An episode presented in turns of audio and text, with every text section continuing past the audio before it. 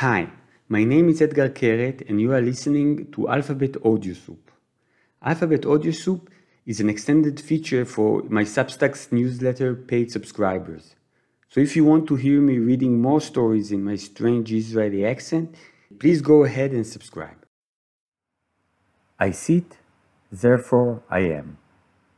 When I'm running around trying to get things done, I'm living in time, but don't feel it's on my side.